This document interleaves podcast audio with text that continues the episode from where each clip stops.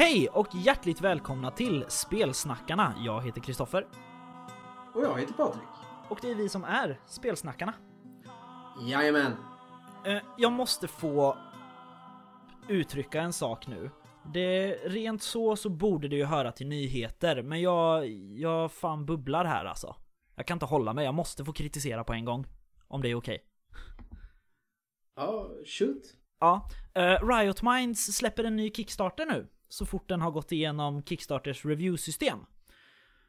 Ehm, det är en eh, engelsk version av deras eh, kommande grej, eh, spel. Kaldarox. Ehm, och det, jag, jag är så...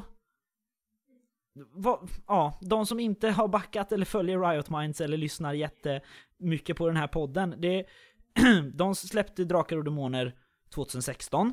Ett eh, retrospel ungefär, eh, sa de. Och så gjorde de då en Ereb Altor-box på Kickstarter året efter. Jo, det Mm. gick ju igenom i december 2017 var ju den kickstarten. Eh, leverans augusti 2018. Nu börjar de sätta sig med layout och grejer. Ehm. och så annonsade de i fredags att eh, i helgen så kommer Ruin Masters Classic Fantasy Play av Riot Minds. Man ska alltså ge sig ut och utforska ruinerna i Kaldarox efter ett, eh, vad ska man säga, arv efter en eh, värld som hette Erebaltor. Yay! Ja, det ska tydligen bli någon slags brädspelsrollspel ungefär. Men liksom, jag blir så jävla arg när de ligger liksom åtta månader efter deadline med en svensk utgåva. Varför startar man en Kickstarter för en engelsk utgåva då? För att det finns mer pengar i den. Ja, och däremellan har de ju gjort Kickstarter för eh, monsterboken till Exocultum. De skrev... Och Stormlands. Och Stormlands, den är också igång. Eh, eller den är inte igång, men den är inte utgiven Den är väldigt än. försenad den också. Ja. Eh, typ ett år eller något ja, och samma dag som de hade startat Kickstarten för eh, monsterboken till eh, Lexocultum så bara Hej! Här är kommande Kickstarten eh, till Lexocultum som är en kampanj där man jagar överhäxan Baba Yaga. Och man säger det, det är jättefint att de har idéer och visioner men för helvete kan de inte lugna ner sig och ta ett projekt i taget? Ja, så att det blir eh, rätt. Och alla saker kommer med. Mm. Och att det går att läsa vad det står. Ja, Och att det blir färdigt i, i tid. Ja. Gång. Istället för att börja på nästa innan man knappt har börjat med det första. Jo men precis, för att de är ju fortfarande så här. Åh, här är en bild vi precis har fått in från vår illustratör. Eh, medan ni väntar på spelet som är åtta månader försenat. Sluta lägga upp bilder och jobba med spelet. Liksom, det, ja. Så jag, är- jag är skitsur nu verkligen. Eh, och jag har bestämt nu att Erebaltor, det, det blev min sista Riot Minds produkt alltså. Det blir inga fler nu. För jag känner att man, man vill inte ha mig som kund. Om man håller på så här. Så det, ja. Så, nu har jag varit arg, nu är jag glad igen. Ja, vad bra. Eh, jag håller faktiskt eh, till stort med dig. Och det, det börjar redan innan det här med att man konstant är alltså 8-9 månader försenad på allting man har gjort på Kickstarter. Mm. Skit i en Kickstarter då. Gör klart och sen jobba tills ni är nästan klar. All text är klar. Eh, För de vet ju, eller de har ju vetat fram till nu att de kommer få in pengarna. Mm. Men eh, stå, alltså Chronicles dröjde jättelänge. Stormlands dröjde jättelänge. Sen har ju det höjts till skyarna eh, utomlands. Ja, Eh. jag vet det. Så, som ett asgrymt spel. Eh, och det är ju kul. Men Men 2016 var ju också försenat liksom hur länge jo, som jo men jag menar i Sverige så Ja. tror jag att intresset har minskat just för hur de beter sig med sina kunder och, och har gjort. Eh, Men, eh, men utomlands om de inte snart börjar leverera i tid och ta det lugnt då kommer det då kommer ingen utomlands vilja köpa deras grejer heller. Nej, jag tror, jag tror inte det. Faktiskt. Eh, Och det är jättetråkigt för det är som sagt jag, jag vill tycka om Riot Minds. Och jag vill köpa deras produkter men jag, jag, jag kan inte. Jag måste sluta nu för att det är liksom... Jag tycker inte man, man jobbar inte så när man är företagare liksom. Det funkar inte. Nej. Men har vi några roliga nyheter istället då? Ja! Flodskörden är på tryck! Jag vet! Det Och det går att förhandsbeställa för er som missade Kickstarten. Precis, och för de som inte vet så är det ju en eh, fristående uppföljare till Fria Ligans spel ur Varselklotet. Ja, det baseras ju på Simon Stålenhags bok Flodskörden som, som utspelar sig på 90-talet när man spelar eh, tonåringar 15 år uppåt va? Ja, mellan 15 och 18 tror jag är det här spelet. Ja. Eh, men det ska ju fortfarande vara lite samma eh, The Goonies eh, känsla Stranger Things fast Stålenhag gjorde sina grejer före Stranger Things. Precis. Eh, man är barn, eh, man eh, går i skolan kanske, men det är inget roligt att rollspela. Och så undersöker man mystiska robotar och grejer. Ja, precis. Eh, Typ. Ja, det är ju riktigt, riktigt grymt faktiskt. Jag, vad sa de? Slutet på mars? Eh, tror jag de sa, leverans.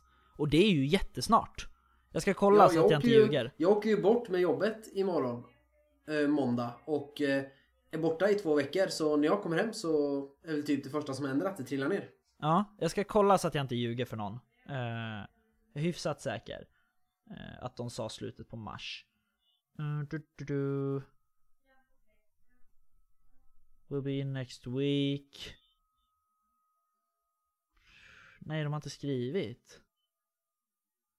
Det var jättelänge sedan Ah. de skrev det. Men jag tror det är slutet på mars i alla fall. Ja, Ja, late, det- det late det March, early April har de skrivit. Mm. Så att eh, absolut, det är på gång. Jag är så jävla taggad.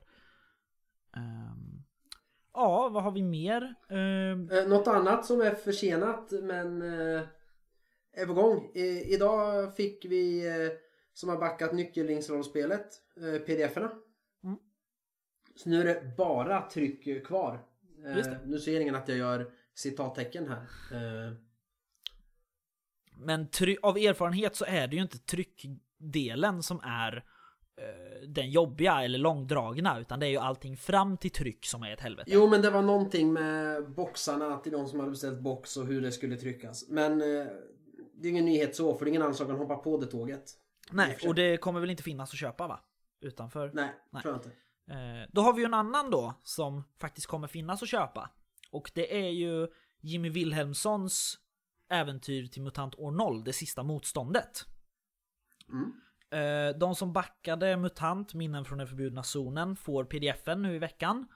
Och eh, till Gotcon så kommer Fria Ligan att ha tryckt upp äventyret som häfte. Jag antar att det blir typ Zone Compendium style. Det var väl på 100 sidor ungefär tror jag. Ja, vi får se vad det blir.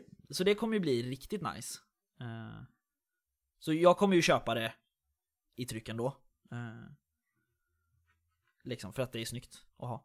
Ja. Eh, sen har vi Kickstarten som vi eh, gjorde en liten shoutout till förra avsnittet. Sangina, fantasy-rollspelet. Eh, den tuffar på upp i 95% eller 91% nu. Och det är 11 dagar kvar idag. Vi spelar in på söndag idag. Eh, så släpp eh, en måndag som normalt så är det 10 dagar kvar. Så in och bara putta in lite pengar. Det är, det är knappt 5000 spänn som ska in. Så köp, köp, köp. Tycker jag. För jag vill jättegärna ha det.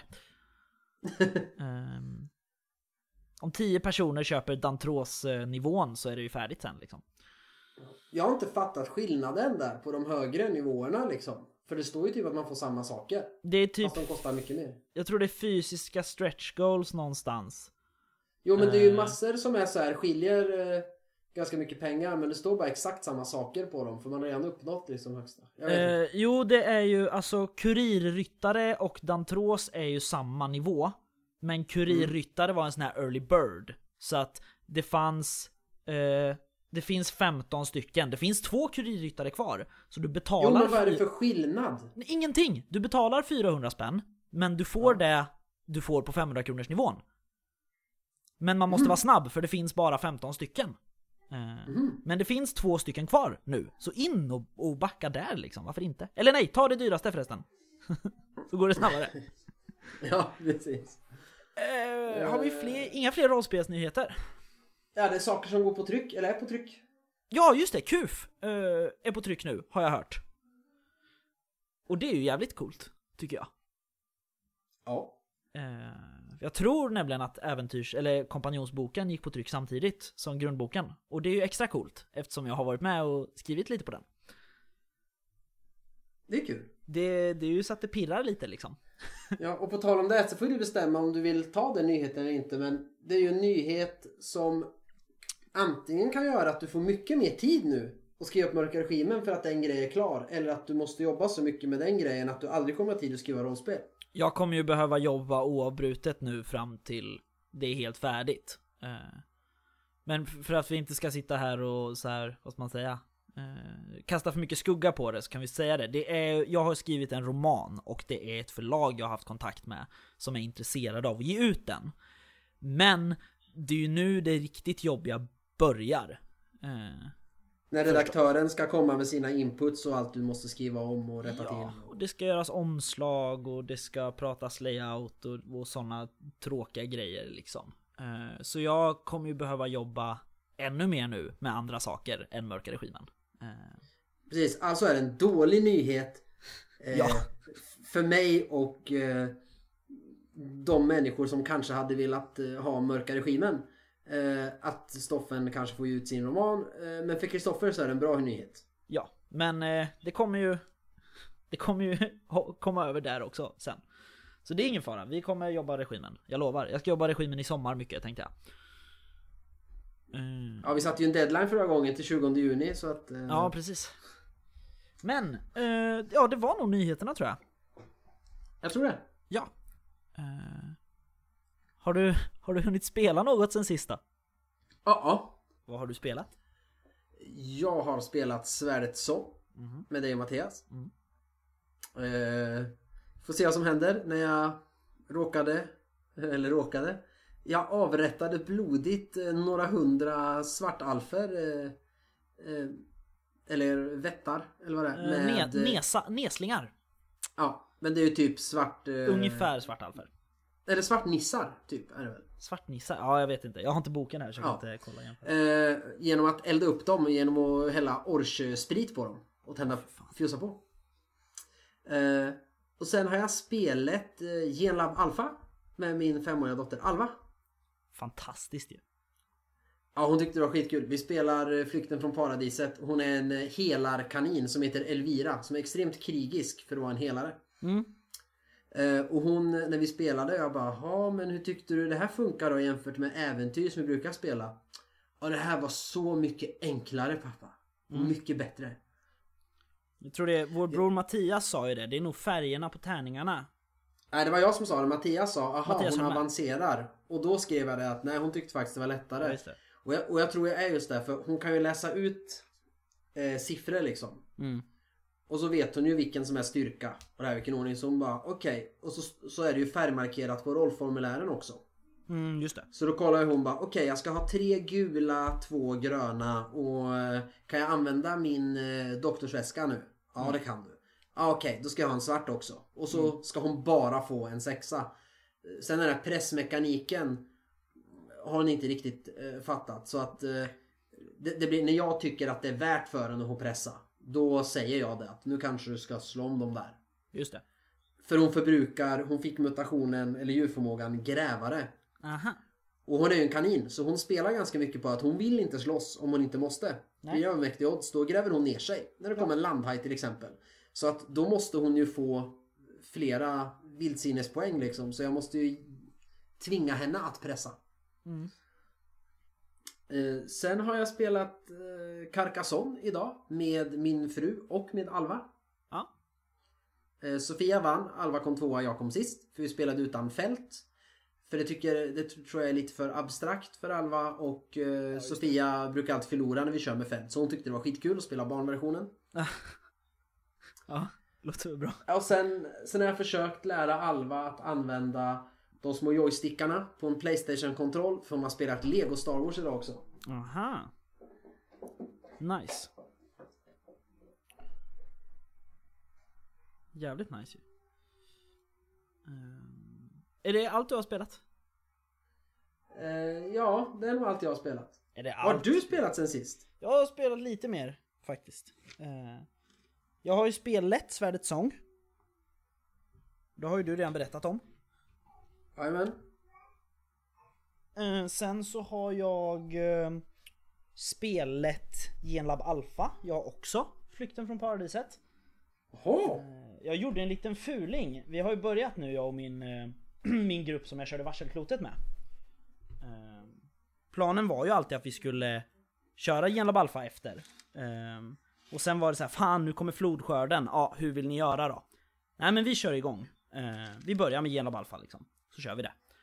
Eh, och vi blev av med en spelare i höstas eh, i gruppen eh, inför det här. Och så ska vår David eh, åka till, han flyttar till Tyskland om en vecka. Eh, för att studera där och då var det så här, då kör vi igång nu och så får vi köra honom på Skype sen. Då, då kan han bli asbra på att köra neo, techno, cyberpunk. Ja, precis. För det, av någon anledning associerar jag det med Tyskland. Jaha, okej. Ja, jag vet inte varför. Eh, men sen så körde jag en liten fuling så att jag drog ju in eh, man, man har ju utan att avslöja för mycket av Genlab Alpha-kampanjen så kommer det till ett läge när det finns en chans att träffa en infiltratör. På ett ställe ju, precis i början. Eh, så jag försåg mina spelare med en kodfras och så fick de veta vilket svar de skulle få höra då. då. Ehm, och så går de runt på en gårdsplan.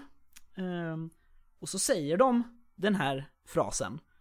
Då går jag fram, då reser jag mig upp, går fram till min ytterdörr och öppnar.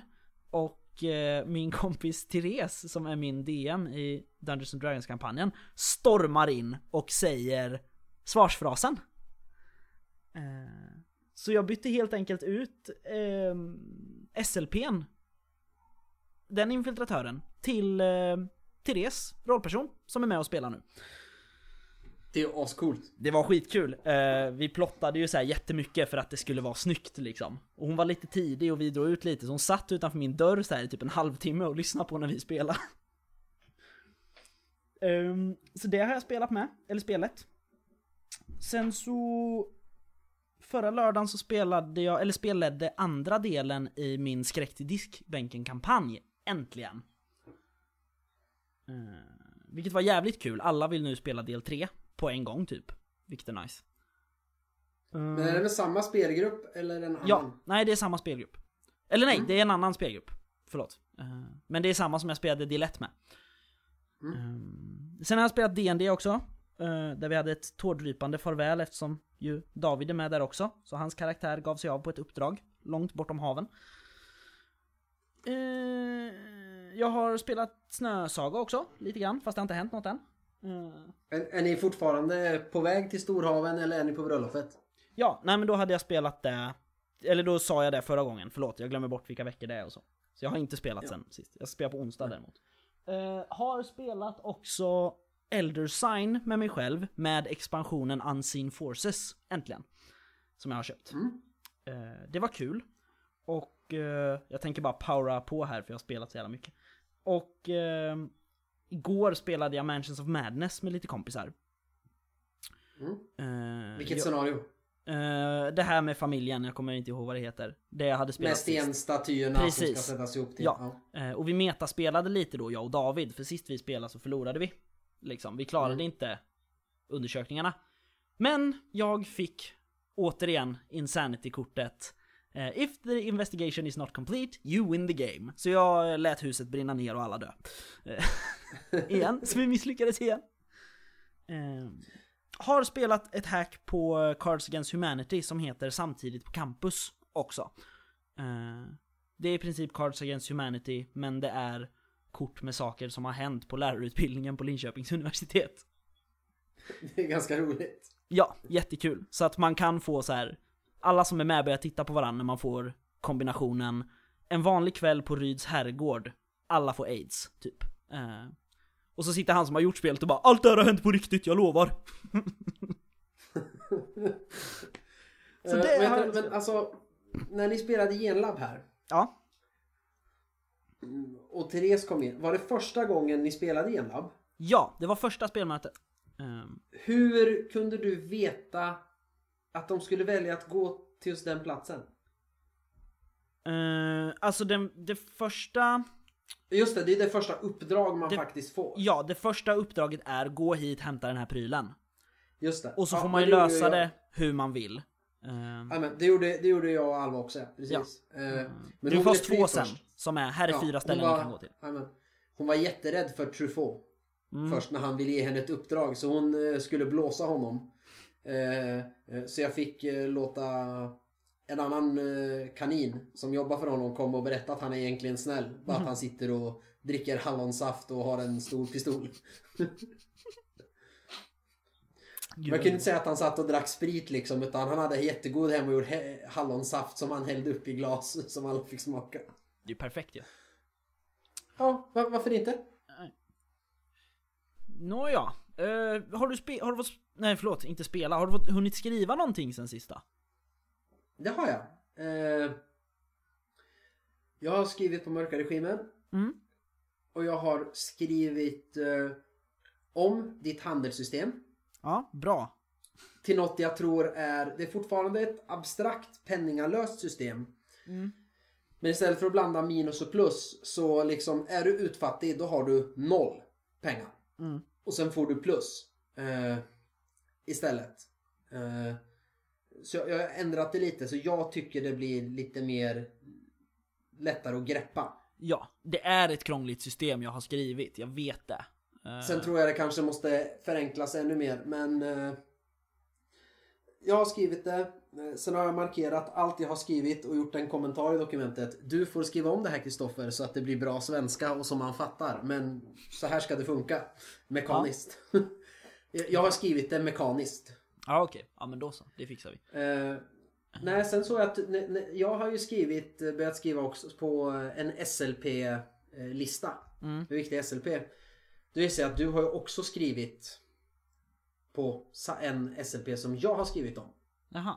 Inspector Rouse. Eh, så då har jag bara kopierat in mitt och så har jag skrivit eh, under Här är mitt förslag, här är ditt förslag. Eh, men jag har gett dig frihet att ändra hur du vill. Ja. Välja vilken. Eller slå upp dem. Och så har jag börjat skriva på lite andra där. Och, ja, och så har jag ändrat någon färdighetsbeskrivning. Mm. Och idag satt jag med SLP-listan också. För det, jag är lite irriterad nu på Google Docs för de har ändrat lite. Så man kan se ändringar på samma sätt som förut. Utan man ser versionshistorik istället. Och Precis. det tycker jag gör att det är mycket svårare när man är fler som jobbar i samma dokument. Mm. Jag kunna gå in och bara ändringar sen du öppnade senast och då ser jag precis vad du har gjort. Ja. För nu måste jag ju scrolla igenom hela dokumentet varje gång jag ska titta på något. Precis. Så är det, det är lite krångligt. Eh, vi löser det. Eh, sen har jag fortfarande, jag måste göra det. Eh, jag har på papper hur jag ska skriva om och göra en eh, ändring i tång och tampar. Ja, Och, och sätta kaptensfasen allra först istället för sist. okej. i, i varje runda. För nu är det så att alla rollpersoner gör vad de vill, sätter sin scen och sen bestämmer kaptenen det här gör vi och så gör man det. Ja, just det. Det blir ju konstigt. Det är bättre om kaptenen, det upplevde jag när vi spelade. Att det blir bättre om kaptenen först bara, problemet, hotet presenteras av utkiken och kaptenen ger orden, vi skall eh, hitta den här skatten. Mm.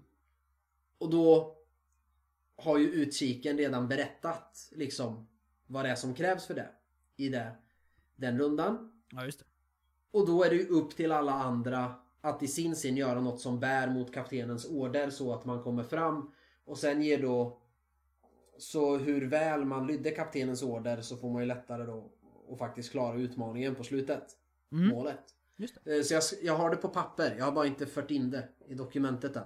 Okej. Eh, Men jag ska göra det. Mm.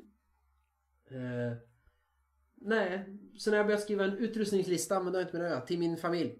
Ja. Vi har börjat vara ute och frilufsa jättemycket. Så att eh, igår slängde jag sju månaders bebisen i en pulka, satte femåringen och frugan på skidor. Så skidade vi ut i skogen. Eh, och sen så tyckte min fru att eh, man kan väl göra någonting lite lagom. Men jag sa nej, det går inte. Så jag grävde en snösoffa en 2 plus 3 sits eh, och en eldgrop och så fick de sitta på liggunderlag medan jag kokade kaffe och stekte kolbullar med fläsk. Jaha. Varför vara lagom? Ja, det är sant. Ja, så femåringen har fått sin första morakniv och börjat tälja. Jag köpte ny yxa och nu måste familjen eh, outfittas ordentligt här. Mm. Så ni Så ska man börja kan, lajva? eh, Ja men så man kan skida upp på, till, skida till Nordpolen och sådana här grejer på lördagarna. Ja, just det. Eh, annars har jag inte skrivit något. Vad har du skrivit sen sist? Förutom en roman som stjäl ditt rollspelsmakande tid. Alltså, den har jag inte skrivit sen sist. Den blev ju färdig för två år sedan. Ehm, Ja, jag vet. Men jag har nog inte skrivit någonting. Jag sitter med en hemtentamen i språkstudier just nu så att eh, Just nu ligger faktiskt allting på, på sidan. Men det är för att du är klar med det du hade en deadline på. Ja, precis. Jag, eh, jag petade något i regimen för någon vecka sedan men det var inte mycket. Det var bara någon mening tror jag. Det är kanske är det man skulle ha för när man har en deadline Mm. till något som ska gå på tryck eller någon annan ska ha. Då tar man sig ju tiden. Ja, men det var ju därför vi bestämde ett datum förra gången. Jo jag vet men den går ju ändå att skjuta på för att öh, hann inte för det är våran. Det är därför man egentligen ska ha men då måste man ha ett färdigt spel ändå. Man ska ha ett förlag från början som står och kräver det eller att man skriver det på beställning åt någon annan. Mm. Det är som äventyrsspel. Eh, Gunilla Jonsson och Mikael Pettersen sa de ju. De levererade ju alltid i tid och det var alltid bra. Ja. För det var ju rena beställningsjobb. Ja, ah, hej. Skriv, eh, skriv en kampanjmodul till till eh, nya MUTANT. Ni har två månader på er. Okej. Och så kom det 500 sidor. Bara, Ja, precis. Jo men det är ju så man får jobba. ja. Ja. Det går nog. Men! Då har vi skrivit klart sen sist. Ja. Får jag göra en sån här skön segway som jag alltid gillar att göra? Ja. När man skriver spel ihop och kampanjer och sådär Då kan det ju bli lite konflikter Haha, haha, skribenterna emellan Så vi ska Ja, prata om stridssystem idag! Ja. Woho! Eh, ja, den var inte Den så var, jättebra den var ganska snygg. Ja, inte mitt stoltaste ögonblick Men eh, helt okej, duger i krig Du har gjort, du har gjort sämre. Jag har gjort sämre.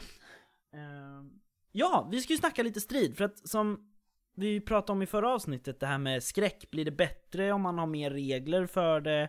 Ehm, blir det bättre om man släcker ner lamporna där man sitter och spelar? Kommer stämningen därifrån eller kommer det i beskrivningar? Eller kommer det i reglerna liksom? Eh, så då tänkte vi att vi ska undersöka lite liknande idag fast med strid ju. Mm. Så vi har ju ett, vad blir det? Ett par spel var, som vanligt. ehm, som vi kommer kika lite på. Ja, där tre av dem hävdar att de i grunden baseras på samma system och två av dem faktiskt gör det enligt mig. Och sen har vi tre andra som också baseras på samma system i grunden. Men särskiljer sig. Ja, eh, men de tre du nämnde, de, de baseras ju på samma system. Eh, Ja. Märk ordet baseras. Liksom. Det här är, i grunden har vi tittat på det här systemet och använt det som mall för det här spelet. Jo, men... Men- två av dem, eh, vi, vi, vi behöver inte heller gå som katt runt gröt. De tre jag pratade om först, det är Drakar och Demoner 87 av Äventyrsspel och det är Hjältarnas tid eh, som du har tittat på Mm. Av Helmgast. av Hemgast och sen är det Drakar och Demoner Trudvagn från Riot Minds och det de då har gemensamt är att eh, eh, de hävdar allihop att det är BRP Mm. och Drakar och Demoner och Hjältarnas tid, ja, det är BRP. Men sen kan man göra väldigt mycket olika saker med reglerna. Stridsreglerna till exempel, som vi kommer till. Det kan man. Medans Drakar och Demoner Trudvagn, om det är BRP eller inte, därom tvistade lärde. Ja. Så är det. Eh, Men varför har man speciella regler för strid då? Jag, jag tittar här i, i Drakar och Demoner-boken. Eh, Mm. Färdigheter. Det kapitlet är från sidan 22 till sidan 30 och då är alla färdigheter även beskrivna. Mm. Eh, Men hur man använder dem, det är en och en halv sida. Ja. Men stridskapitlet är ju dubbelt så långt. Ja, det är samma. Jag sitter med Hjältarnas tid här. Eh, tittar också på det. Eh, färdigheter, sidan 25 till 30. Strid, sidan 38 till 46. Mm. Så det, det- är inte så mycket jämfört med många andra det är inte spel. jättemycket mer, men det, det är ändå ett högre antal sidor än färdighetskapitlet. Ja, som behandlar jättemånga färdigheter medan strid är egentligen en färdighet. Ja, det beror på spel. Det finns lite olika här Jo. faktiskt. Um, eftersom det finns olika stridsfärdigheter. Det finns ju bågskytte, kastvapen, knivkamp, sköldkamp och slagsmål. Och skjutkamp. Och svärdskamp. Så Men- det finns, men det- Och yxkamp. Jajamän, men där man måste börja med varför är då alla stridsfärdigheterna i många spel, särskilt fantasyspel, i ett eget kapitel? Varför är det inte bara alla stridsfärdigheter med de andra och så använder man det precis som vilken färdighet som helst? Varför är det som det är? Jag skulle säga att eh, man... Eh, färdigheten, det är inte det stridskapitlet handlar om lika mycket. Det är ju inte liksom 10 sidor att använda färdigheten yxkamp. Utan det är ju mycket mer. Om vi tittar på Hjältarnas tid till exempel. Um, Så har vi ju först har vi ju uh, zonindelning som man använder här då. Um, zonerna, man, olika stridszoner som hela området delas upp i. Uh, zonerna kan också ha egna egenskaper som förbättrar eller försvårar eh, förutsättningarna. Det är turordning. Sen står det anfall och försvar. Det är en rubrik. Sen är det övriga handlingar, skada, gard, döden, eh, liksom fallskador, att läka skador. Så stridskapitlet är ju mycket mer än att använda stridsfärdigheterna. Ja, men varför? Det, det är fortfarande, jag, jag vet vad jag tycker, jag tror jag ser ut som också, men varför har vi då ett sånt kapitel? Kunde man inte bara ha eh, man kan ramla och slå sig eller slå sig på andra sätt. Så här tar man skada. Det kunde stått i rollpersonen. Där man slår fram sin KP. Och sen alla färdigheter och så bara, ja yxfärdighet, att slåss med yxa. Och så kommer nästa. Och så kunde de varit med vanliga. Varför har vi så mycket mer extra regler generellt i de flesta spel om just strid? Jag, jag tror att det är ett arv från liksom OSR faktiskt. Eh, när det var, det skulle inte finnas, som jag har sett det i alla fall, så ska det inte finnas så mycket utrymme för att själv tolka reglerna. Utan reglerna ska stå där. Så här använder man reglerna. Eh, eller har jag, har jag känt i alla fall när jag läser OSR-spel. Liksom. Eh, och då tror jag på något sätt att det är att man ska det ska vara så lite flum som möjligt och så mycket tydlighet som möjligt.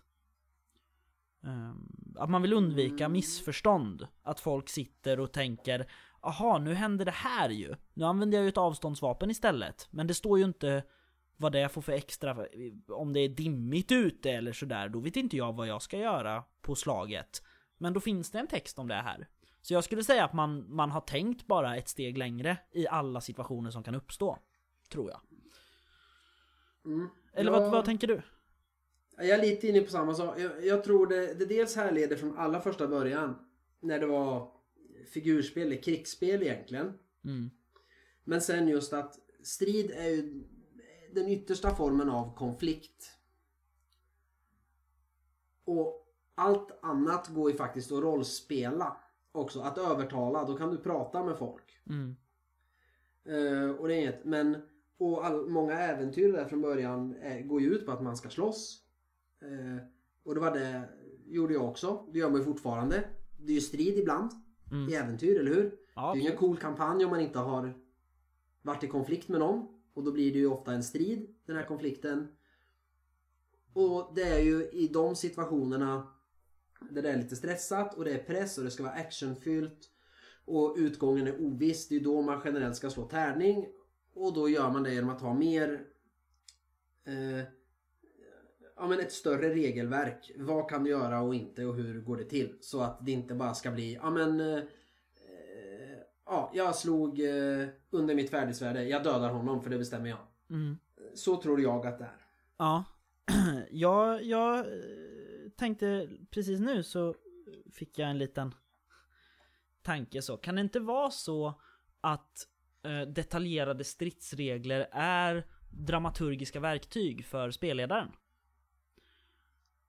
tänk dig liksom till exempel eh, detaljerade träfftabeller, kritiska skador, tabeller, sådana grejer. Kan inte det vara så att det kan användas, nu säger jag inte att det ska, för att det beror ju på vem det är som har skrivit det och hur skribenten har tänkt. Men att det kan användas som att istället för att SL säger regeltermerna, som, precis som med skräck liksom, istället för att jag om jag SLR säger Ja, ah, du slog eh, 15 på din eh, D20 här på träfftabellen. Det är höger arm, så att eh, du hugger honom i höger arm. Eh, aha, slog du en... Eh, en etta, det är ju perfekt slag. Då ska jag slå på kritiska skadetabellen. Och nej, du hugger av hans arm. Att istället liksom plockar man upp situationen och ser att och bara berättar för spelarna du svingar ditt svärd mot hans vänstra arm och ditt hugg är så brutalt liksom så att den faller av. Du separerar armen från, från resten av kroppen. Att det liksom kan användas som, som verktyg för att måla ut strider och sånt mer. Jag tänker ofta så när jag läser stridsregler. Mm. Eller regler generellt, för det finns ju spel som har eh, väldigt omfattande regler för sociala konflikter. Det är inte bara slå ett slag på övertala utan det är 18 tabeller och runder där också. Ja. Så jag tänker också när jag läser stridsregler, Trudvang till exempel som har ganska omfattande stridssystem Mm. och tabeller och sånt. Tycker jag att fan vad coolt, här kan man ju, det blir världens inlevelse. Men jag upplever att det aldrig blir det. För istället för att strid ska gå snabbt, det ska vara action, en stridsrunda är fem sekunder, det är bara pam, pam, pam, pam, pam. Så tar det tio gånger så lång tid som allt annat. Mm. Ju mer detaljerade reglerna är. Eh, Och jag har ju alltid gillat regler och omfattande regler och så stridsregler men jag har ju mer och mer ändrat mig i det vart efter åren har gått och nej. Jag, jag tycker det blir för mycket när det är så mycket regler för ja, jag har mina coola träfftabeller och kritiska skadetabeller men jag ska ändå slå på dem och titta på dem och läsa dem och omsätta det. Och då tar det tid. Istället för att slå ett tärningslag, bestämma vem som vann striden, beskriva den ashäftigt istället och sen get on with it. Ja. Ja, alltså vill, vill Eh. man... Vill man ha en... Eh, tre timmars detaljerat regelsnack, då kan man ju spela E.ON. Ja men det, det är lite det jag menar. Att, Ingenting Ja, men emot alltså- E.ON, men... nej, nej men det, det vi pratar mycket om att den här illusionen som, som vi i alla fall vill ha när vi spelar. Precis. eh, Den, den försvinner så fort det blir en strid. Ja.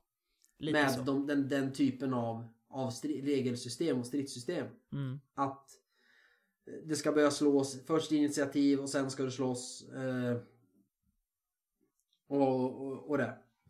Och det, det är runder hit och dit och ja, men jag avvaktar och sen, ah, vänta, vad kan jag göra med min fria handling då? Kan jag ropa till honom där? Att se upp? Ja, ah, jo men det kan du. Och, och så håller det på. Det blir inte snabbt och actionfyllt och coolt utan illusionen försvinner och jag känner inte att jag står där med min yxa och spöar massa roller utan jag rullar tärning och kollar i tabeller och läser på mitt rollformulär. Mm. Eh, Får jag ta ett exempel då som, som faktiskt hoppar på vår syn på det Ja. hela? Eh. För att det är alltid bra att underbygga sina argument lite, tycker jag. Eh, Ja. Jag sitter med ur varselklotet här. Som a- har avsaknad av stridsregler. Finns inga stridsregler. Eh, inte ens de som man kan tolka som regler som är användbara i strid är ju stridsregler. Nej. Eh, utan man, man hamnar ju i trubbel. När du ställs inför en utmaning, när du behöver slå tärning, då har du hamnat i trubbel. I särskilt svåra situationer kan du ju hamna i utökat trubbel. Eh, Det är ju, vad ska man säga, slutstriden som inte behöver vara en strid men precis. Eh, Ja. Det är då att det räcker inte ens med ett lyckat tärningsslag. Eh, utan det räcker inte ens med ett tärningsslag. Utan man måste slå flera tärningsslag och få fler framgångar. Alltså sexor. Ehm, så man avgör ju vad som står på spel, då ska spelledaren berätta. Det kan bli metagaming då. Jag använde det inte så när vi spelade kampanjen. Utan jag tittade på mina spelare och sa, eller jag tittade på rollpersonerna snarare då. För då ska man ju berätta vad som händer om de misslyckas med trubblet.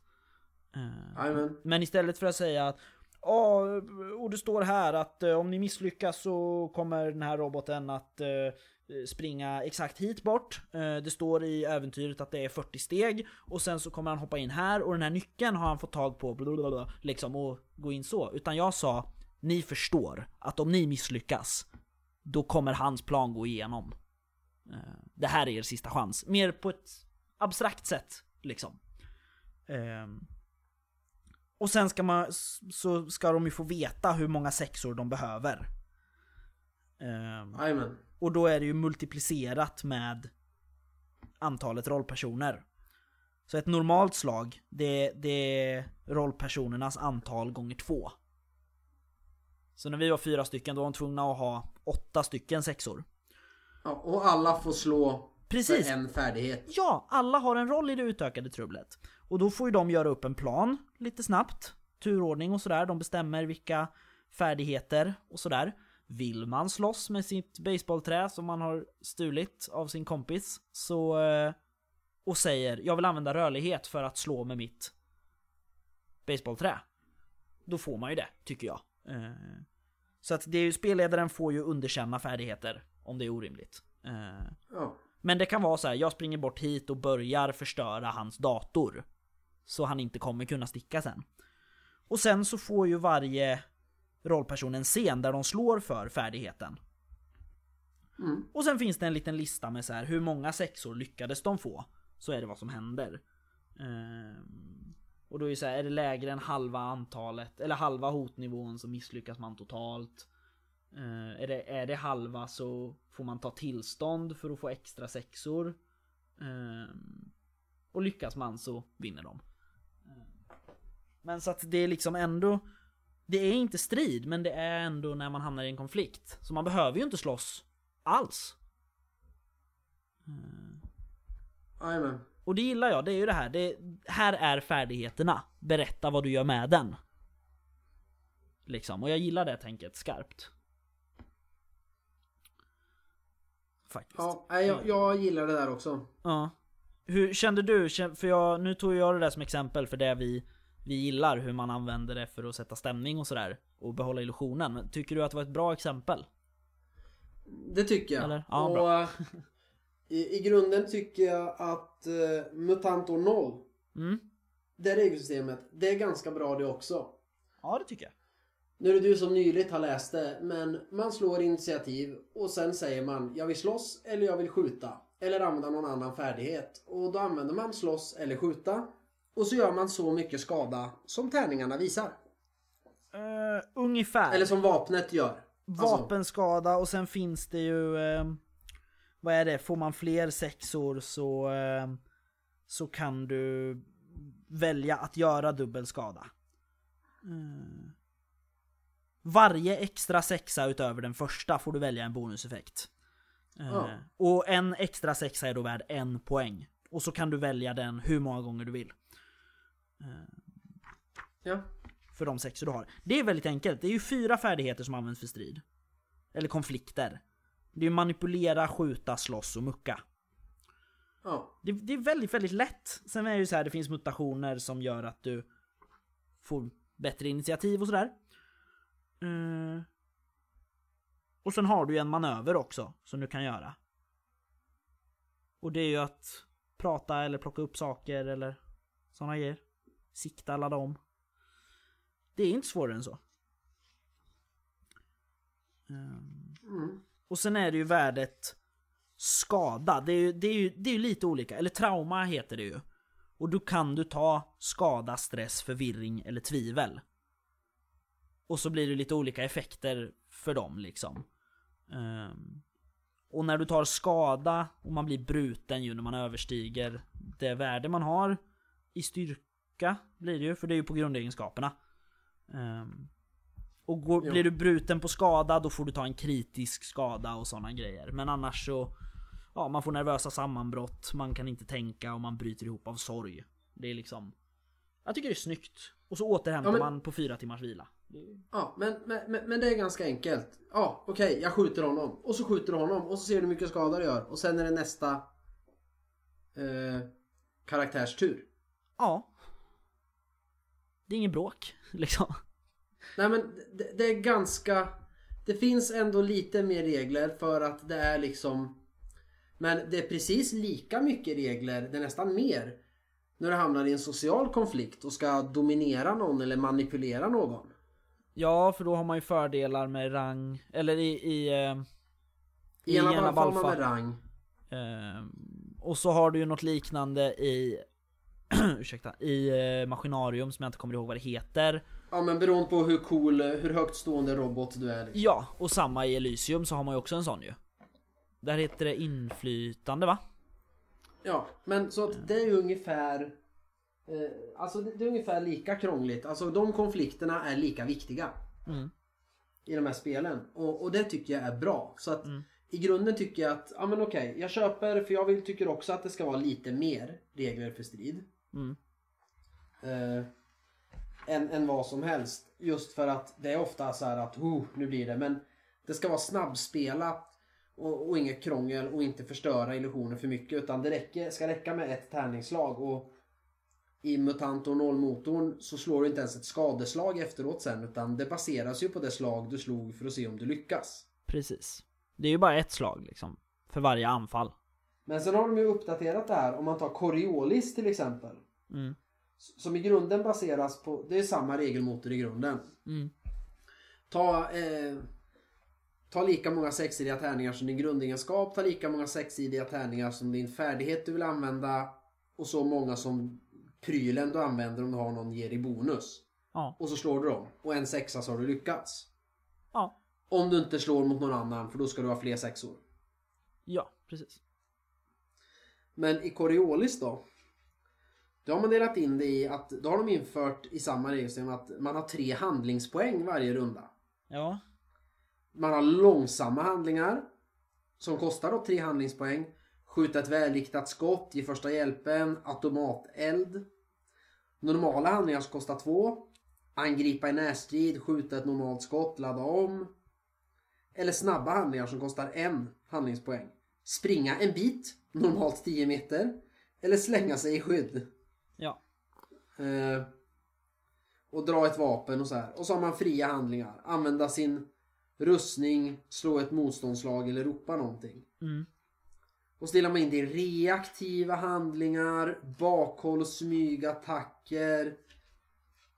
Snabbhugg, alltså det är massor. Eh, Mm. Och reglerna för automateld som är ganska coola. Eh, och så är det kritiska skador och, och det här. Eh, och hur man strider med fordon. Och... Alltså, det är häftigt va? Det tycker jag. Det är häftigt. Eh, Men det blir lite för men- mycket. jag tycker att Coriolis är för mycket. För att det upplever jag när jag spelar det och även om man lyssnar när vi spelar rollspel spelar det. Alltså striderna. Det tar sån tid och man ska fundera och om man faktiskt ska använda de här stridsreglerna till fullo känner jag. Mm. Och faktiskt maximera nyttjande av varför de finns eller hur de är skrivna. Då ska man metaspela det emellan varann. Just att göra upp en plan. Mm. För vem som är vad när jag sa, ah, men jag, jag står över mitt... Eh, jag sänker mitt initiativ och går sist istället. För då kan jag skjuta honom med min pistol. Eh, om du missar. Alltså... Det blir ungefär så. Ja. Eh, Vi får ju säga det, Ornol, Mutant Ornol har ju också det här lite grann, men mycket simplare. Man kan ju göra eh, en handling och en manöver, eller två manövrar. Ja. Eh, och en handling är ju att slå en färdighet eller använda en mutation. Manövrer, manövrar är sånt som inte kräver tärningsslag. Eh, ska vi ju säga. Så att det finns regler för sånt också i MUTANT år 0. Men de är inte lika omfattande. Det här med Nej. liksom handlingspoäng och det där. Eh, men det, det är ju som vi har snackat om innan att Coriolis är ju ett väldigt... Det, det har väldigt mycket drag av strategispel i sig. Som med rymdstriderna och sånt där till exempel. Ehm, Precis. så det, jag tror att det krävs för att Coriolis ska fungera på det sättet som jag tänker att Fria Ligan vill att det ska fungera när jag läser det. Ehm, tror jag. Sa jag rätt nu? Ja, det gjorde jag. Mm. Det är det jag Ja. menar. Mm. Så det... Men det, det, det var roligt att läsa dem i alla fall. Coriolisreglerna, kommer jag ihåg. Jo, men alltså de, de är ju häftiga. De bara såhär, oh kolla! Då kan jag bestämma så här eh, eh, om jag ska göra, sikta eller göra det här och det här. Så här, fasen var coolt. Eh, men, eh, men, men sagt, när man spelar så gör det att systemet blir långsamt och trögt. Ja. Om det nu är det man vill. Alltså, det går ju att gå till ännu mer ytterlighet. Ta D20, vi tar Dungeons and Dragons. Återigen som ett exempel. Mm. Eh, på någonting. Där kan man ju snacka om att en strid kanske inte alltid främjar illusionen att det händer. Och där, och där, eller, där, och där kan man ju verkligen prata om att det finns väldigt mycket stridsregler. Mm. Eh, men det beror ju på. Som sagt, en del vill inte ha den här illusionen. Utan de spelar ett spel och för dem funkar Coriolis regler eller Dungeons and Dragons regler jättebra. För att okej, nu är det strid. Då ska vi slå upp boken och nu ska vi genomföra en strid och jag ska vara så smart och bra som möjligt så jag vinner. Ja. Och då gör man sin strid. Som sagt, jag, jag som gärna vill leva mig in i det här jag håller på med. Jag, jag känner att jag har hellre väldigt enkla, simpla regler. Slå ett slag. Ja. Alltså vi kör ju så. Eller dra Jag- en token och se om du vinner. Och så kan du berätta vad som händer. Precis. Eh, jag har ju spelat mer D&D än vad du har nu. Eller femman i alla fall. Jag vet inte hur mycket du har spelat i de andra versionerna. Eh, men vi kör ju inte med hela stridsregelsystemet. Eh, utan vi, vi slår ett initiativ. Bestämmer turordning. Bestämmer var vi är någonstans. Och sen slår man för det man vill göra. Eh, helt enkelt. Vi använder ju, vi använder ju eh, armor-classen förstås. För att avgöra om man lyckas eller inte. Eh, och sen så gör man strid, eller skada om man träffar lika med eh, vapnets skada. Eh, Och sen när folk är döda så är de döda. Alltså, det, det är liksom... Och det tycker jag är skönt att vi alla i, i gruppen är nöjda med att använda det på det sättet liksom. Eh, För jag behöver inte fler regler. Nej. Det är helt rimligt för mig. Men vad, vad... eh, Vad tänker du då? Blir det svårare som SL om man inte har så mycket stridsregler? Nej, jag tycker inte det. Nej, för du har ju också spelat varselklotet ju. Ja. Hur tycker du att konflikterna har, har liksom funkat? För det är ju lite fight om man väljer att slåss, men man hamnar ju i situationer som kan vara lite stridiga. Ja, men då har de... eh, Då har man istället fått beskriva det. Mm.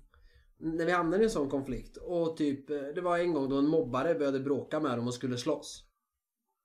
Och han sa, men jag vill nita honom och slå tillbaka. Okej. Då slog de varsitt slag på, vad heter det? Eh, Rörlighet? fys- Nej. Jo. Rörlighet. Jag bara, ja du lyckades. Du slår honom på käften.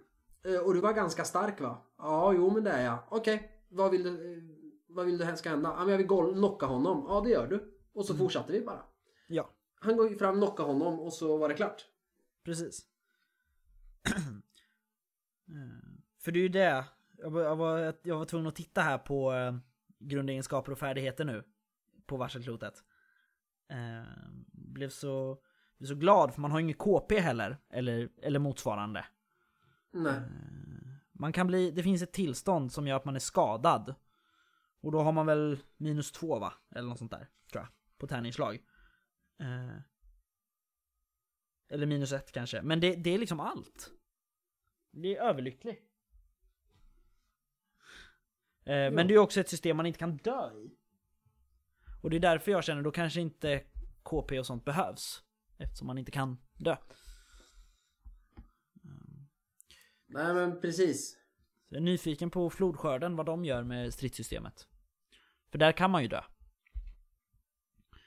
Ehm, Jajamän. Jag har ju tittat på pdf-erna Men jag har mest läst kampanjen. Mm, Så jag har inte läst reglerna så mycket. Eh, Så jag vet faktiskt inte. Men ska kika. Eh, Fick en glad nyhet nu. Precis nu på sekunden. Jaha. Fick ett mail från Drive-Thru RPG och jag har nu fått eh, KUF. Coolt. Slutgiltiga versionen. Ja, bra. Det kan ni, kan ni tycka är roligt. Ni som inte har fått det. Eh, Men eh, vad skulle jag fråga? Jag hade ju en bra fråga. Ja, tycker du att det är helt värdelöst med detaljerade stridssystem då? Ska man sluta skriva sådana? Nej. Varför inte då? Eh, nej men det finns ju de som vill ha det. Ja. Så vi sitter som sagt i precis samma sits som vi alltid gör. Ta spelet, tolka det hur du vill. Ja. Det är så Men, svårt att men ha jag, konkreta. det jag tycker, ja, o- om man tycker om att göra smarta planer och fundera och det är som, jag tyckte Trudvang hade ascoola stridsregler i början. Mm. Där du kan ha eh, Det är fortfarande en T20 man slår. Ja. Man ska slå under sitt färdighetsvärde. Men med olika fördjupningar, du kan ju ha 50-60 i strid. Ja. Och sen väljer du att fördela det så att du kan ha Om du har 20 då kan du göra en attack med färdighetsvärde 20 Men då väljer man ju 19 för 20 är ändå alltid fummel. Eh, eller så kan du göra en attack med 10 och en parad med 10 och så vidare. Ja. Eller ja. Eh, det jag systemet var jag. ascoolt. Ja, jag tyckte det var coolt i början också. Men jag tycker också det att det tar ju lite tid och så ska man fundera och vart hamnade jag i initiativordningen och ska jag spara något och sådär. Vi kör, vi kör ju Drakar och Demoner 6, ungefär. Eh, expert slash Trudvang, när vi spelar Svarta Solen. Lite Ja. salig blandning. Eh, rollformulären från expert, eh, i alla fall. Eh, Ja. Och där har man ju det här med SK-grund och allt det där, vapenfärdigheter och jada jada jada. Eh, och då har vi ju så, upp att man får dela upp poängen. Eh, men då har vi för enkelhetens skull, så har vår SL bestämt att gör en liksom grundfördelning. Tack. Så att man har den. Är det en vanlig strid med en vanlig fellow adventurer liksom, då lägger jag i grund 14 på attack och 13 på parering. Eh, så alla har nerskrivet en, en grundfördelning liksom. Ehm, Ja. men är det en riktigt helvetisk strid, då får man börja tänka lite mer taktiskt och plocka om poängen. Men för enkelhetens skull så har vi redan gjort i ordning liksom våra attacker och så. Ehm, Så jag, jag gillar faktiskt fortfarande det systemet, jag tycker det är ganska kul. Eh, Och ganska logiskt liksom, hur mycket krut vill jag lägga på att hugga ner den här jäveln? Alltså rent, rent stämningsmässigt liksom. Om man ska snacka spel i spelet och inte reglerna. Så du låter som du gör när du, när du sitter och letar efter någonting. Nej, jag sitter och tänker att... Eh, men, alltså jag vet inte vart jag ville komma. Det I mitt huvud var det här en as cool diskussion Ja. om, om strid och så. Mm. Eh, Men jag tycker vi har pratat bra om den. Liksom, vi har gått igenom lite olika och snackat. Sagt vad vi tycker och vad vi inte tycker och så vidare. ja. Nej men... Generellt tycker jag att det ska vara enkla stridsregler. Jag tycker Trudvagn och Coriolis och alla, det är för mycket regler. Det tar tid. Vad heter det? Det, det? det tar för lång tid och det förstör illusionen för mig. Mm. av att det här händer på riktigt. Men ibland så är det roligt också när jag ska vara sådär stereotyp igen. Mm. För att det är kul. Eh, och som sagt, Drakar och Demoner-reglerna var ashäftiga när jag spelade dem för jag kunde ju lyckas så bra. Just det. När man blev duktig och det var så lätt att, att döda någon i första rundan när man hade fördjupningar och färdigheter så att man kunde göra tre attacker med 17 i färdighetsvärde. Då var man garanterad en vinst va? Ja, lite så. Men när man var så bra då kunde man istället gjort så att okej, men det är en kille, du är fan awesome på att slåss, du lyckas. Kan nästan säga. Eller ja, slå en eh, tärning, allt utom en etta så dör han. Mm. För att sen berätta det och komma vidare. Och jag har kommit mer till det där senare att gör det som vilken färdighet som helst. Ja. Så att det blir klart någon gång. Så att jag får ha se striden i mitt huvud och få den beskriven. Istället för tabellbläddrande. Och, och Coriolis är ett praktexempel där. Man har tagit ett regelsystem som var ganska enkelt och smidigt. Sen ska man göra det häftigt och mer taktiska val och vara lite cool. Ja. Och då blir det bara att jag ser inte den här rymdoperan någonstans framför mig när jag spelar strid i Coriolis. Utan eh, jag läser i regelböcker och slår massa tärning. Mm. Men är det där man vill ha? Vill man göra smarta planer och spela ut en häftig fight som att det var ett figurspel man spelade. Då är det ju ascoola stridsregler. I Coriolis. Verkligen, och då rekommenderar vi ju Coriolis starkt. Ja, ja. Eh, liksom, det, det är ju... De här spelen vi säger att vi inte gillar stridsreglerna med så mycket, det är ju inte dåliga spel för det. det Nej, jag tycker. Coriolis är skitkul. Det är dessutom, det är ju bra stridsregler. Men inte efter det sättet jag vill spela rollspel på. Nej. Eh, Men det betyder inte att de är dåligt skrivna eller så, så att det... det... Mm. Nej, och de är Nej. lättförståeliga när man läser dem. Eh, Ja, precis, verkligen. Det enda jag fortfarande inte har greppat sist, det är Svärdets sång som är en utveckling av Coriolis regelsystemet. Ja, det går lite längre. Eh, Men vi... eh, Vi spelar ju inte riktigt Svärdets sång så. Eh, Nej men vi går ju inte, vi strider ju inte på det här sättet där heller för att vi vill inte spela så utan eh, vi slår. Eh, Och så är det bra med det liksom. Vi slår och parerar. Ja, jag kör ju efter eh, MUTANT år 0 ganska mycket där. Ta grundegenskapstärningar, ta färdighetstärningar, ta pryltärningar för ditt vapen, slå. Fick du en sexa? Ja, du träffar. Ja, okej. Fick du fler sexor? Ja. Ja, du gör mer skada. Slå för hans rustning? Nej. Du hugger ihjäl honom. Alltså... Ja, för jag orkar inte heller liksom. Jag tycker det blir så jobbigt om man ska börja hålla på och dra in en massa andra Ja, och då blir ju ingen strid, då blir ju inte striden här Åh fuck det är strid, åh eh, vi måste se om vi överlever utan blir det så här en timme senare Ja men då har du minus tre för han högg dig i foten Ja, precis. Och sen har ju solen gått ner så att eh, du ser mycket sämre så då får du minus en tärning. Ja. Alltså vad blir det för ro... häftigt med den där striden då när den tar ett halvt spelmöte? Nej, precis. Jag, Jag, vill ju höra den här berättelsen. ja, jag hittar ju på ganska mycket as we go. Eh, så att jag, jag är ju så här, jag har ju gett er plus och minus och lite sådär när jag känner att det är rimligt. Eh, jag tror sist så stod ni ju, det var väl typ mycket mossa på marken eller någonting. Och jag sa, ja ni har dåligt underlag, ta bort varsin tärning. När ni ska Ja. anfalla. Eh, det finns säkert Det en regel. Det finns säkert en regel någonstans i boken för hur miljön liksom eh, modifierar. Men jag, jag orkar inte kolla upp det för jag har ett bra sätt att, att använda det på. Som jag tycker är rimligt.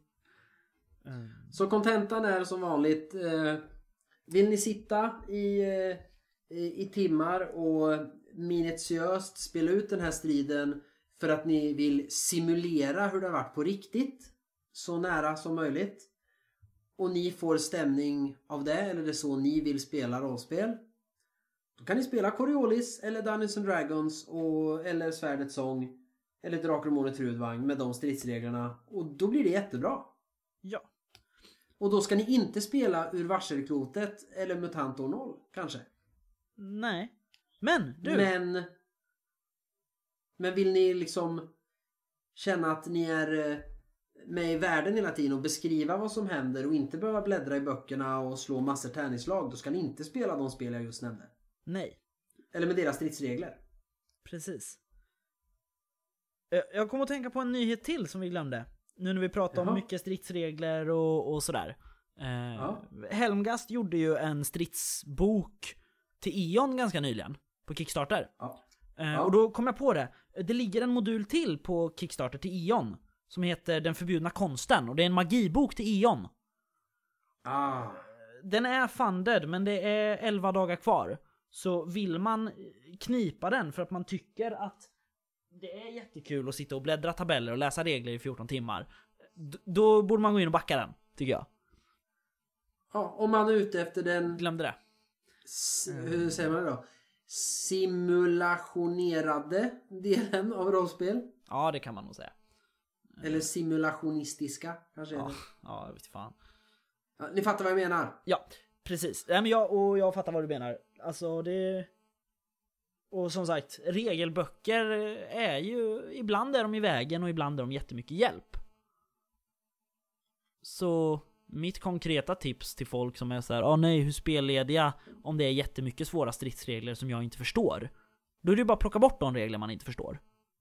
Tycker jag. Ja, gör, gör, gör det enkelt då. Okej, du får eh, attackera. Gör det. Mm. Och sen slår man skada. Och så glömmer man bort alla modifikationer för mörker och dag och avstånd. Utan är det rimligt? Ja, han är 800 meter bort. Nej, du kan inte kasta kastkniv på honom. Var han hyfsat nära? Ja, men det var han. Det funkar. Och så Ja. räcker det så. Ja, man behöver inte komplicera det sådant. Nej. Men, men jag har ju varit helt tvärtom. Ja, jag Alltså vet. för bara fem år sedan. Fan om någon hade gått emot vad regelboken sa i ett visst spel när det var strid. För så spelar man ju det spelet. Mm. Hade jag ju sagt då. Men det, vi har ju förändrats väldigt mycket, det har vi också pratat om. Vi har förändrats jättemycket som spelare och som läsare liksom. Eh, Och nu inser jag att jag har ju faktiskt skrivit ett stridssystem som är ett typiskt sånt här stridssystem. Där man kan göra olika saker. Och sikta och grejer. Ja, jag tänkte också på det. Men det är ju som sagt, det, det var ju det stridssystemet vi tyckte skulle vara där. Eh, och sen vad folk gör med det, det är ju upp till dem. Precis. Jag tror inte ens att jag, när jag har testspelat Mörka Regimen med folk, så har jag nog inte ens använt stridssystemet som står i boken. Nej, det kanske man borde göra för att se om det fungerar. Ja, jag vet, jag ska det nästa gång, jag lovar. Men det har blivit så här, nej det här var krångligt, den skiter vi. Yes. Ja, men då har vi pratat lite om eh, strid. Ja, Eller försökt prata om strid. ja, jo men det tycker jag att vi har gjort. Ehm, ändå. Men... Så får vi se eh, vad vi pratar om för kul nästa gång. Ja, det kommer bli jätteroligt tror jag. Eller hoppas jag. Det blir nog något kul. Eh, Typ att, att muta SL, eller något sånt. Då har vi en sån här eh, liten eh, to be seen. Va? Det ryktas om att i nya reviderade utgåvan av Bortom så finns det, precis det jag började med, där finns det inget särskilt kapitel för strid och stridsfärdigheter utan det är bara en vanlig färdighet precis som vilka andra som helst. Nice! Där jag började samtalet. Ja. Coolt. Så eh, Robert Jonsson får eh, bekräfta eller dementera. Ja. Eller skicka ett exemplar när jag är bortom. Så vi får läsa Så kan man själva. också säga, men eh, nu vart det väldigt greedy. Ja, nej då. Eh, förlåt Robert, vi älskar dig och dina spel. Eh, du är fin. Eh, oh, jag måste få säga en sak till som jag kom på, som gjorde mig jätteglad. Jaha. Eh, vår lilla syster Emilia, 15 år gammal, Mm. 16 år gammal till och med, eh, ringde mig för någon vecka sedan.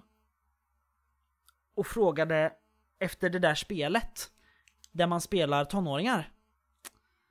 Och jag bara, ja, ur varselklotet. Hon bara, ja.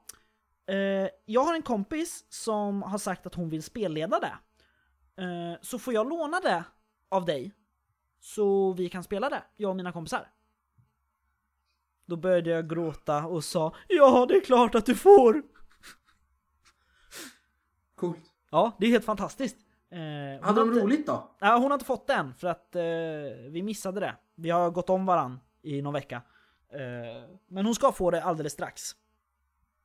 Eh, Men har den här kompisen spelat eller spelat rollspel förut? Eller var bara en idé att vi ska prova? Jag tror kompisen har spelat någonting. Eh, typ MUTANT tror jag. Eh, och så liksom... Vill bara testa. Och det är jättebra. För att varselklotet är ett så lätt system att greppa om man inte har varit spelledare förut, tycker jag. Ja, och det är lätt för, för spelare Ja, i och med att alla har någon sorts bild precis.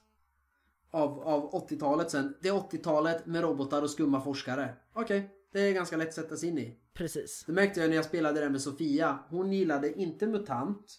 Nej, Hon fattade inte riktigt genren. nej. Och det var inte så intressant. Och inte Drakar och Demoner. Men Varselklotet, det hade hon ju ganska kul med de två spelmöten vi spelade. Ja. Men det har vi ju snackat om ju. Det är ju den relationen till någonting som är ganska nära. Även om det Ja. är långt bort. För jag, Ja. jag är ju inte uppvuxen på 80-talet. Jag är ju knappt uppvuxen på 90-talet. Eh, jag har minnen av slutet på 90-talet. Det var ju lite häftiga grejer som man kommer ihåg. Jag kommer ihåg när man gick från eh, eh, kassettband till CD-skiva liksom. Eh, Ja. men, ehm, men inte mycket annars. Men 80-talet är ändå så nära. Och det finns så mycket film och böcker och musik därifrån så att man har en klar bild. Mm. Så det, jag ska kasta de böckerna på henne så ska de få spela lite. Ehm, Kommer bli nice. Det är bra. Yes. Men vill man oss någonting innan nästa avsnitt kommer så kan man ju mejla oss på spelsnackarna.gmail.com Man kan dra ett meddelande på facebook.com spelsnackarna eh, Eller fälla en kommentar under det här avsnittet om vad som helst egentligen. Vi finns här och vi lyssnar. På er. Och det var nog allt va? Ja. Då så, då ska vi sätta oss och komma på ett nytt bra ämne till nästa avsnitt. Hej då Kristoffer. Hej då Patrik!